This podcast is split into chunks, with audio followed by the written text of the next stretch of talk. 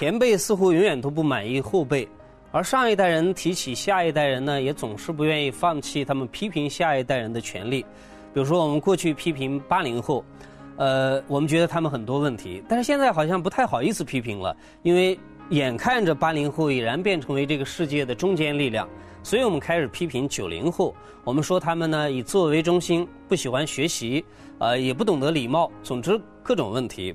但是我们在批评他们的时候啊，总会留一些情面，因为我们害怕批评的太严厉之后，他们接受不了，甚至于会自暴自弃。但有些人批评起来呀。就没那么客气了。我今天跟大家介绍一本书，是美国的一个大学教授，叫做马克·鲍尔莱恩，他写一本书叫《最愚蠢的一代》。那么我们可以设想啊，当一个年轻人被一帮老古董啊，一帮上了年纪的人说：“哎，你们就是最愚蠢的一代。”他们当然不开心啊。他们当然会，呃，在不开心的时候，当然也也许会有一些反思。不过他们未必能够认同的。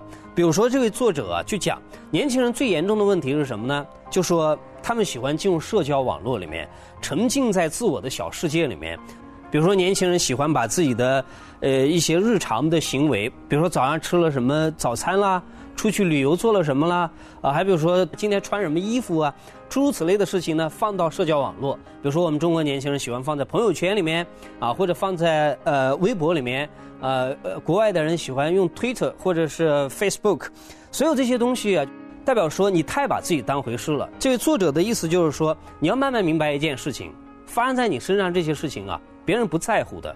而这样导致一个什么问题呢？导致一个问题，你沉浸在自我的世界里面，你不知道外面还有更精彩的世界。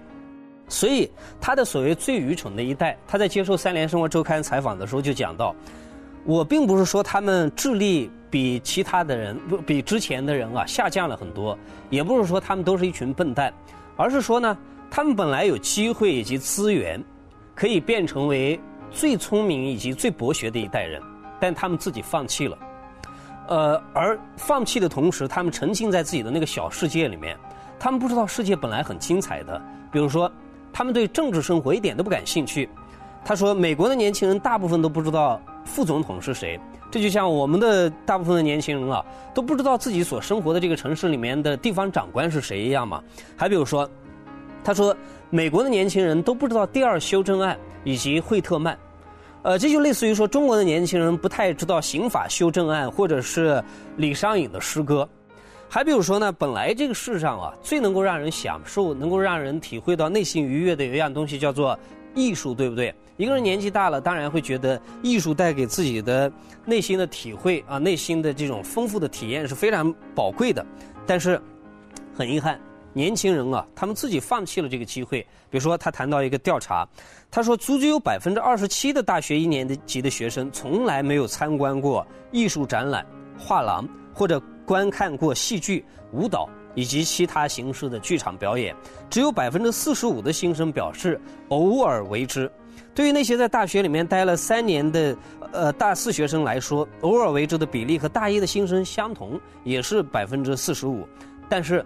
从来没有的比例，实际上还要再多四个百分点，这令人十分沮丧。换句话来说，不管是大一的新生，还是大四即将毕业的学生，他们受过了四年的大学教育，他们居然从来没接近一半，从来都没有去任何一个地方接受关于艺术的教育。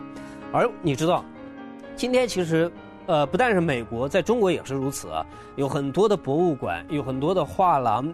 艺术机构、大学里面的讲座，还有图书馆，类似于这样这样的一些地方，它的讲座以及这些展览都是免费的呀。这都是非常好的机会，但是他们居然从来都没有进去过，他们自己放弃了。